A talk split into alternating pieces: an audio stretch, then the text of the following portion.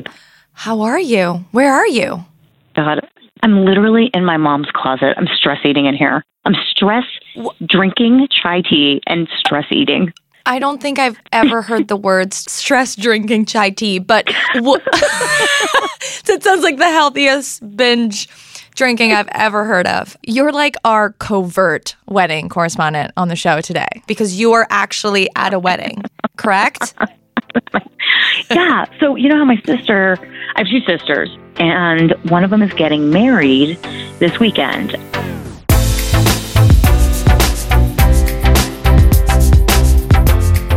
Welcome back to Divided States of Women. I'm Liz Plank, and you just heard my co host, Heather Herzog, calling me from her sister's wedding. Today, we're going to talk about marriage and what it means for women in 2017. We're going to talk about the pressure that we put on women to put a ring on it or not put a ring on it, and how all of that is escalated by the glare of social media. To kick things off, we're going back into that closet. What's going on? I don't remember being as crazy at my wedding. I mean, I remember thinking mm. there was a lot of stuff going on and, you know, there's a lot of moving parts. I think now in, in the days of social media, or like, you know, everything is like online. Pinterest, you've heard of like brides kind of having these like Pinterest weddings. Yes. So you go on Pinterest and there's amazing pictures of crazy, you know, uh, setups and beautiful brides and dresses, and everyone has these like little signs everywhere, and they say, okay, I'm going to have that wedding. But nothing looks like Pinterest. It's not a, a, reality, right? Oh, no. And people have to understand it like your Instagram, it's this filtered way of looking at things. But mm. I think the problem is that brides just look at that and say, you know what, if my wedding doesn't look like that, well, all hell is going to break loose. Hmm. So that is what is happening right now. Like a sign is off. So like everyone has a meltdown. I mean, it's just, it's getting to the point, Liz, you know, my mom is like super stoic and she is getting very upset. And it's wow. like, I've never seen this, anything like this before my entire life. Oh my God, I think someone's coming. Hold on one second. okay, good. corner with old 70s clothes. Okay. So Oh my um, god, I'm I'm afraid like I'm I'm afraid for you. I'm worried. I'm getting texts about sangria and they're not fun texts. It's not like, "Hey, sangria down here." It's like, "Hey, do we really need champagne for the sangria?" I'm like, yeah, "Yes. Yeah, we do." Yes. We'll check in with our wedding correspondent a little later in the show. But first, I want to talk about marriage in more of a broader societal context. I just finished reading a really great book called The H Spot The Feminist Pursuit of Happiness. And one of the most interesting chapters in the book, to me, anyways, was the one about marriage.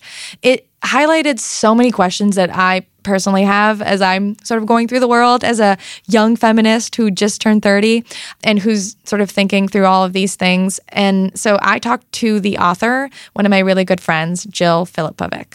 This culture of bridezilla and the sort of uh, you know idea that you need to, this big massive wedding and that everything has to be perfect and that you have to invest so much time and energy into it that reflects this idea that I feel as a progressive young woman um, is antiquated. Like the idea that my wedding day is the most important day of my life, I can't even say that without laughing. It feels like I'm joking. Marriage is just, I perceive it as so different, I think, than what previous generations sort of perceived it as. Do you see this in progressive women, especially this sort of resistance to marriage because it seems antiquated with the values that we hold? Yeah, I at least see a lot of kind of tension around marriage. Being somebody who's college educated and has a graduate degree and, you know, is now in my early 30s, um, I am seeing many of my friends kind of head in the direction of marriage, although most of my friends are not married yet, which oh, is okay. interesting. But yeah, I mean, I don't know that for any of them, no, none of us would say, my wedding is going to be the right. most important day of my life. Yeah. Um, I was actually just having a very funny conversation with a friend who got married a couple weeks ago, who was talking about how many people have told her they're proud of her Wow. And she was kind of like, ew. You know, she's a woman who put herself through college. Both of her parents are unfortunately deceased. Mm. Um, she paid her way through college. She worked, you know, she's amazing at her job. She is a super successful woman. And she said the number of people that were like, I'm so proud of you. And she was like, You can tell me you're happy for me. tell me you want to celebrate with me, but like, you're proud of what? Right. That I like just got lucky enough to meet somebody that I wanted to end up with and like mm he put a ring on my finger. Like that's not something to be proud of. Right. You know what's so funny? My sister is a single mom, and she often is told, you know, why aren't you, why don't you have a boyfriend? Like, how have you not, as if, you know, and, and she compares it to like winning the lottery. Like, some people won the lottery. They found the person and they're going to stay together for a long amount of time. And like, but you don't actually have control over whether you find a partner and you are, you know, that lasts forever.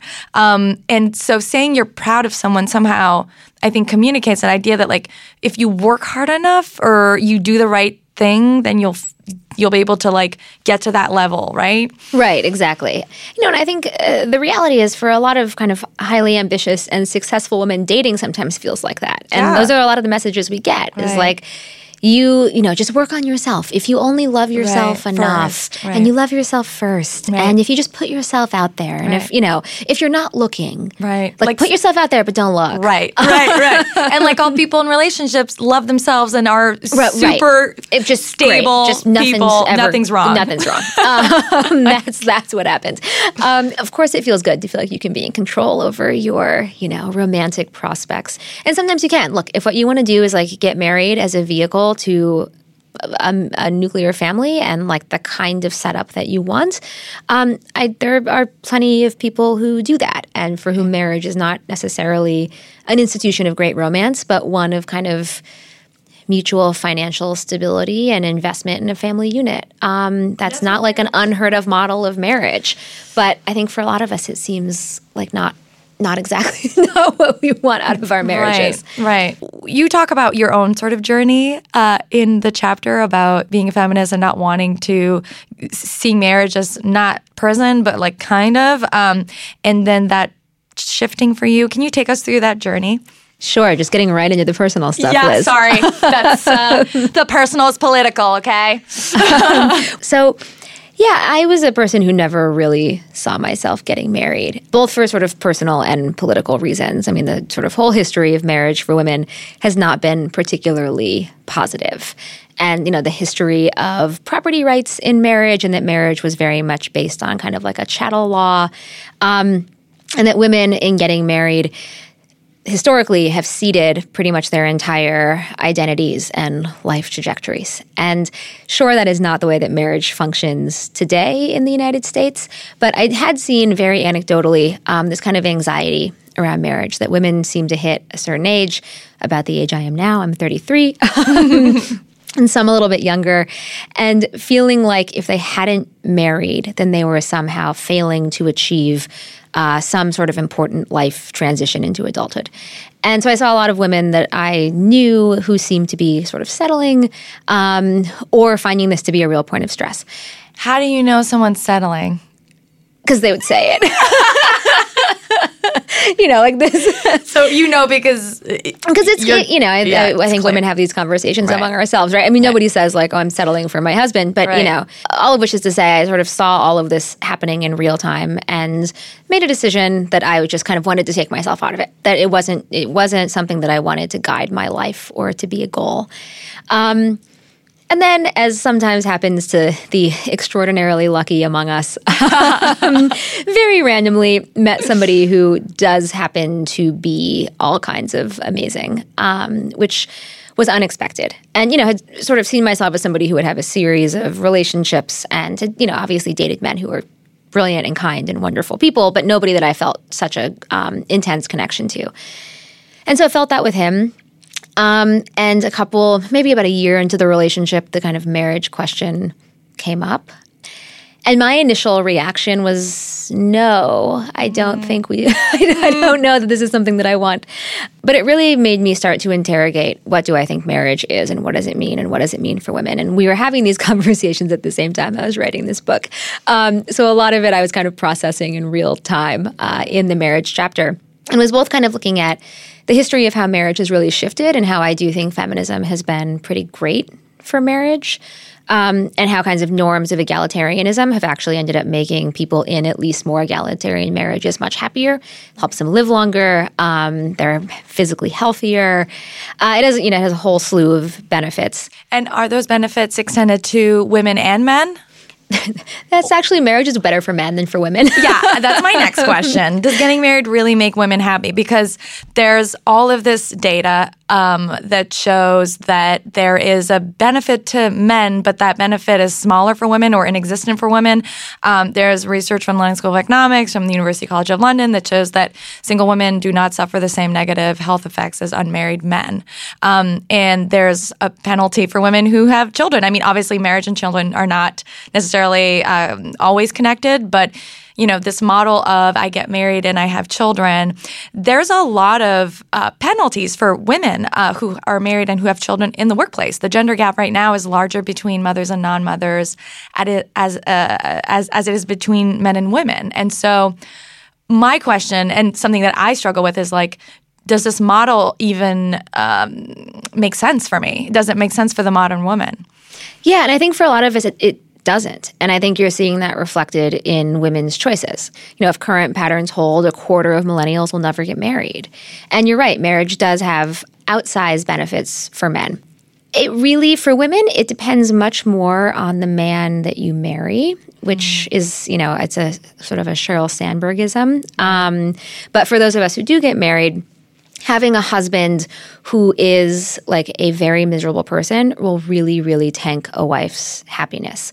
Whereas the reverse, having a wife who's you know somewhat miserable um, yeah. doesn't have nearly as large an impact. I was so surprised when I read that in your book. Why do you think that is?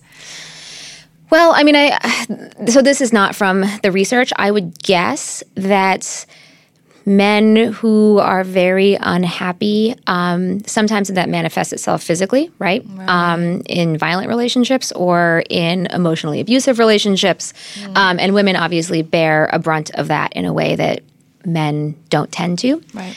Um, you know, men also uh, still are disproportionately the breadwinners in American families. Um, and so, if you know you have a husband who is depressed and is unable to work, and then sees his kind of sense of himself and his identity uh, compromised by that inability to provide, um, that has downstream both kind of emotional impacts on the family, but also significant financial impacts, which obviously will will make you pretty unhappy. Right. And and is so. What's the reason for getting married for women? Like, right? I mean, if if right uh, to your point, marriage was invented. I mean, it was a social contract. Women were literal property. like it's so archaic. Um, you know, sort of, and, and it's so you know not why people get married today. Um, and then women don't need marriage in, in, in the way that they needed it even ten or twenty years ago because um, they needed a husband to have a credit card. They needed a husband as you know the provider, and now you know, women who, young women who are unmarried and who are in urban centers, you know, you have all of these, you know, mostly uh, m- middle class women are making the same thing as, uh, or making a similar sam- salary to the men who are similarly educated as them. Why would they get married? It's a great question. Is it just like for the love? Like, is that the reason to? Yeah, I mean, so there's there's a couple of reasons. Um, I mean, one is that kind of for better or worse, marriage remains a very important organizing institution in American society. And in my ideal world, we would have many other organizing institutions on top of marriage, um, but we don't that is kind of the one that we have in order that you can use to make somebody who you have a romantic or other attachment to a member of your family mm-hmm. um, and enter into what a lawyer friend of mine calls a mutual financial suicide pact, um, which, which is kind of what marriage is. Um, I don't think that's necessarily a bad thing. And when I was thinking about my own impending marriage, the the point that was very appealing to me was the idea of getting to make someone my family and what that meant for the long the longevity of the relationship. So right. I think about, and I use this example in the book, my sister, who I love very much, and at certain points in my life has been my best friend. And at other points in my life has been somebody who I just didn't communicate with very much. And if she had been just someone who I'd known and was just a friend, we probably wouldn't know each other anymore. But she's my sister, so I get to keep her. and I think our relationship is stronger and deeper and more complicated in the best of ways because we do share that kinship bond. And the idea of getting to pick a person to create that really unique relationship with, and it, getting, it getting to be this particular person, um, felt both totally terrifying and also really appealing and like a significant challenge and adventure. Mm. Um, so that was for me why marriage made sense. And I think a lot of women do have do kind of make that same calculus from a more practical perspective marriage does give women a slight boost in happiness and health and longevity. Um, not as much as men get, as is everything, right? Um, but it does it does help, um, and it contributes to financial stability, especially right. if you have kids. You want to look good in your underwear and be comfortable, right, Nishat? You know it. But that perfect balance is hard to find. Wait, Don't perfect sacri- balance of what? Uh, both cheeks? Both cheeks. And, and style and comfort. Oh, the m- much more important, yes, actually. Yes. It's not like one cheek gets the style, one cheek gets the comfort. They both get both. With MeUndies, they are equally distributed. Exactly. I love it. I love it too. So MeUndies will be the most comfortable pair of underwear you will ever own. It's made from sustainably sourced, naturally soft fabric. Super breathable. You don't want your underwear not to breathe. MeUndies has tons of different colors and styles to fit whatever your preference is. Boy short, bikini, thong, something for everyone. Thongs aren't for Liz, but but Ew, everyone else. No, yeah. ban thong, like cancel thongs. For the rest of you, once you feel MeUndies for yourself, you're gonna love them. MeUndies guarantees you will love your draws or your money back. And to get 20% off, our listeners um, can go on MeUndies.com slash divided. Divided is our code. Liz. Yes. Have you still been on the hunt for great talent for the Divided States of Women franchise that is about to have a TV show to go along with this podcast? Yes, we need so many amazing women. You have a lot of other stuff to do, so you don't want to be going through a huge stack of resumes. Mm-hmm. So I have an idea for you. Ooh. ZipRecruiter. Ha. With ZipRecruiter, you can post your job to over 100 of the web's leading job boards with just a click. It puts its smart matching technology to work, actively notifying qualified candidates about your job right away so you get the best possible matches, unlike the dating sites that you might have been using. Unlike dating apps, ZipRecruiter doesn't depend on the right candidates finding you, it finds them. That's why 80% of employers who post on ZipRecruiter get a quality candidate through the site in just one day. One How day? often do you hear of that happening on Tinder? Uh, never, never. It always takes the quality uh, is the key part that you don't hear about. Yes, you hear about the one day, one hour, maybe. Right, and I then mean, a, he's a always quality. That's how fast you find him. The easy to use ZipRecruiter dashboard lets you manage your hiring process from start to finish, all in one place. ZipRecruiter, the smartest way to hire. Find out today why ZipRecruiter has been used by growing businesses of all sizes and industries to find the most qualified job candidates with immediate results. And right now, the listeners of this podcast have a code that they can use so that they can use ZipRecruiter for free. That's right. It's free. Go to ziprecruiter.com slash divided. That's ziprecruiter.com slash divided.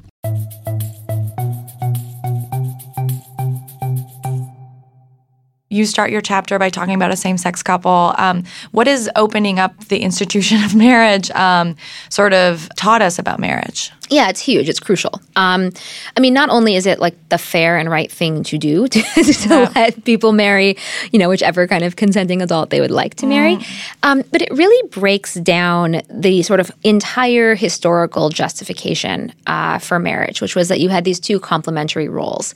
Um, and so uh, in the US and in Western Europe as well, you know, with the kind of advent of uh, industrialization, you did have this really clear divide that happened in the nuclear family, where you had a father who would leave the home, go to the factory or the office or whatever, and was kind of the public face of the family. Um, and the wife was supposed to, and, and these are in white middle class families, was supposed to stay home and be the kind of angel in the household and the home's moral center and the person who guided the family. Um, this was the justica- justification for why women couldn't vote because the husband was the public and political representation of the family, and the woman was supposed to guide from the inside. Um, and you know, even among uh, families that weren't white and middle class, so among African American families, um, you obviously had both parents who would work outside of the home, but women would often work in the homes of other people, right, as right. domestic laborers. So you did have this real kind of sense that a marriage is about two uh, complementary but distinct entities, and that's the only way that this institution is going to work. Mm. Well, I think what we're seeing now, and I think same sex marriage has been, you know, a, a huge factor in breaking down these stereotypes, um, is that you don't have to have kind of this like opposite complementarianism, right? Mm. You can have two people who are women, and that doesn't mean that like one is the breadwinner and one is the, the right. you know domestic worker. Um, that marriage can be very much more about love and romance, and that is the sort of move that we've seen has been away from an economic unit and more into right. kind of a romantic and social one. Um, and that that can actually be really functional. Mm. So, uh, you know, we hear a lot about how high the divorce rate is and that, you know, feminism has like broken up marriage. The divorce rate's the lowest it's been in like 35 years. Um, and part of that right. is because people that are getting married now do tend to be concentrated more in the educated and upper classes. Um, and so you have marriages that are much more egalitarian. Mm. Um, and those and people that are getting married later right. and are both bringing in some uh, money to the relationship and are right. both doing some childcare and those marriages tend to be happier and last longer mm. um, the downside of that of course is that those benefits of marriage have not been equally distributed especially across um, socioeconomic classes what do you mean by that so you see uh, fewer and fewer marriages in the working class um, huh. and among the poor in the US. Hmm. And there's a few reasons for that. I mean, one of those reasons is that because marriage is now seen as kind of a capstone of accomplishment as opposed to the kind of entrance into adult life. So right. you get married after you have a economic stability and, and stability right. and all of that stuff. And if you're working class, that stuff may never come. Hmm. Um, and so you're kind of postponing marriage indefinitely. Um, that's one reason I think that you're seeing a decline. A second reason is that a lot of women, I think, are looking at the men in their communities and aren't necessarily seeing them as marriage material. Hmm. Um, in communities where there's high rates of incarceration, that impacts your job prospects for the rest of your life. Right. And so I think a lot of women look at those men and basically say, this is going to handicap me and my family. Right. And are instead having children without being married mm. um, and creating kind of just new networks and new support systems. And I actually don't think that's a bad thing, um, right. but it, it is a different thing. And I think it makes people a bit nervous. Mm. Um, yeah, and then you know I, I think you're also seeing an unfortunate dynamic where marriage has and marriage has become very much about kind of consumerism and weddings. Yeah. And a lot of folks who say the reason they aren't getting married is because they feel like they can't afford it. Not just they can't afford to be married, but they can't afford the wedding that they want to showcase their marriage. Mm. Um, so there's kind of a lot of different competing factors here, which are making marriage increasingly less common for people at the kind of lower end of the socioeconomic spectrum. Right. Well, so one thing I'm curious about, do you think that we hang women hang out with women who have a similar view of marriage? There is there are many ways to approach marriage, but it does seem like it falls into categories, which is one of them. You're like super into it and the big wedding and the big thing, and this person is your everything, and you're like posting, you know, Instagrams of I don't know what arts and crafts on Saturdays, or you are not interested in in in sort of, or if you do get married, you're gonna do a small little wedding, like you're not gonna get, you know. Do you think that that sort of divides women? I actually don't think so. I think that we influence each other. And I think obviously the ways that we think about the world and move through the world and talk about relationships and love and marriage um, shape the way that our friends think and they shape the way that we think, of mm. course. But I mean, just again, this is like purely anecdotal. I guess I wouldn't say that I have any friends who are like, marriage is the most important day of my life and I'm going to have a, you know, three, I'm going to spend $100,000 on my like massive wedding because it was my college money, but like I'd rather do this. I mean, I don't know right. anyone who thinks like that.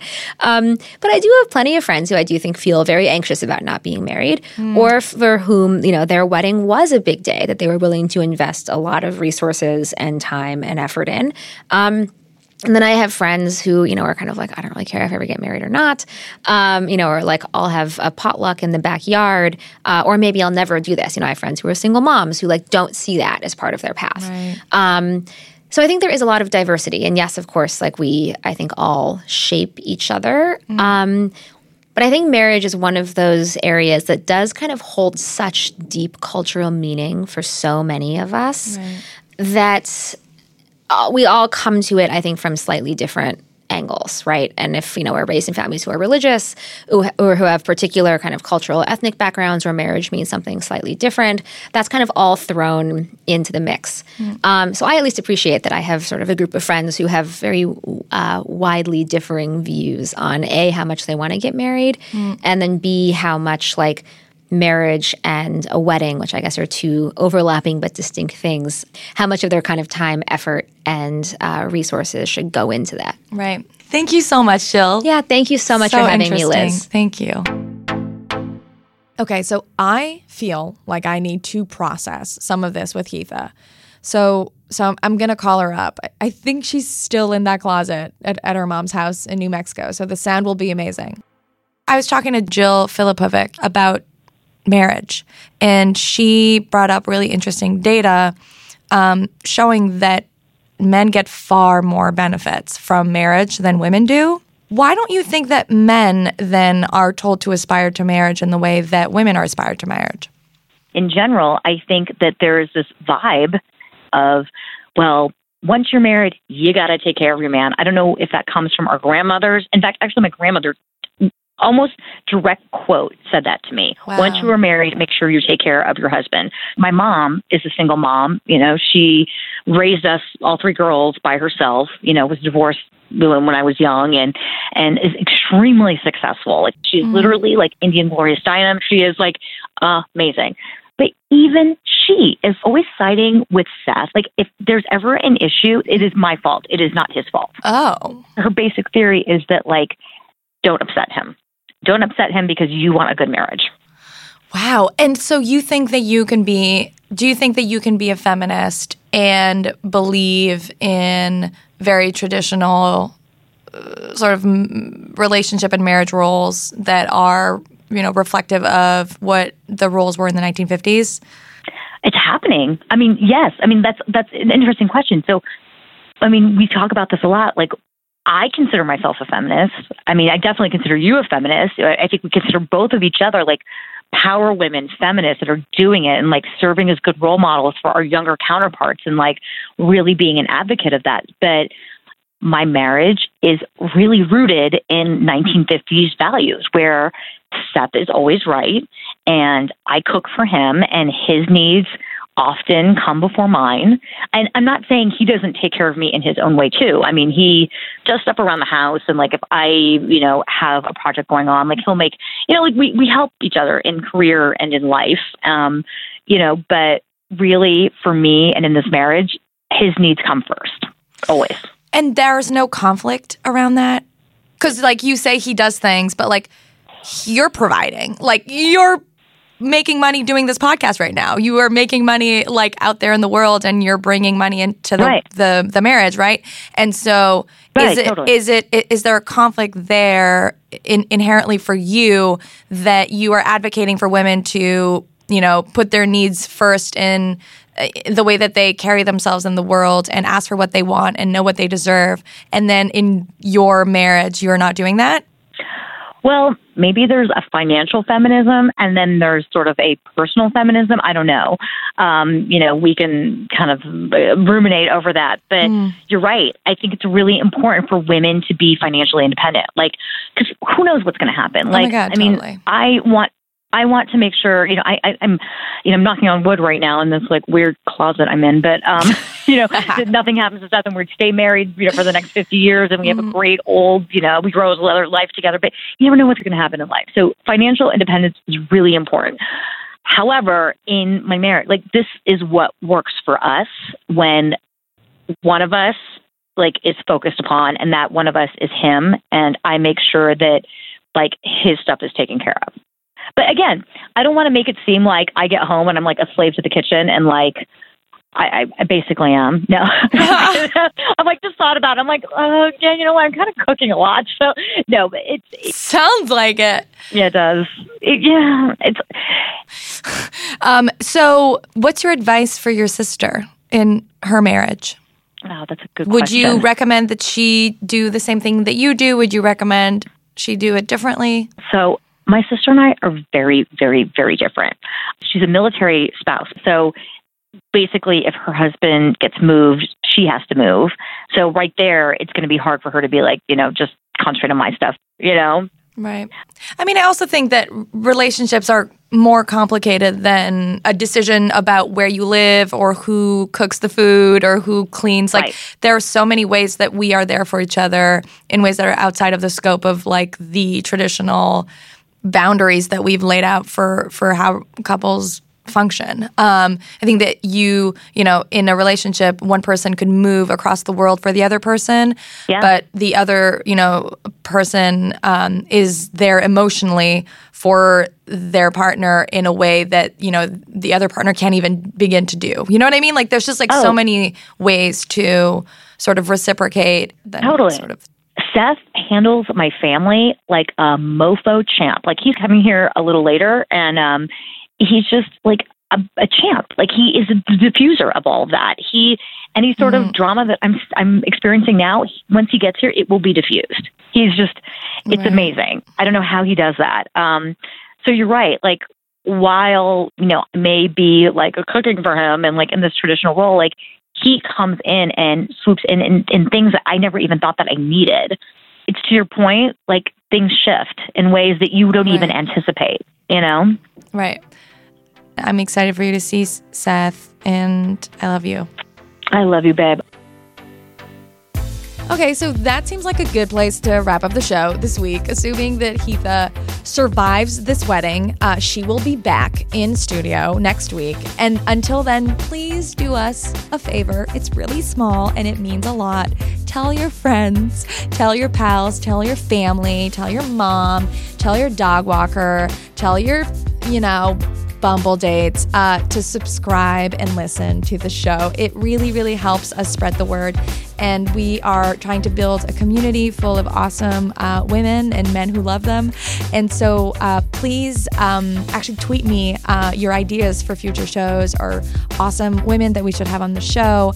Uh, my Twitter handle is feministabulous. And um, I'm really, really looking forward to hearing from you. Thank you so much for tuning in.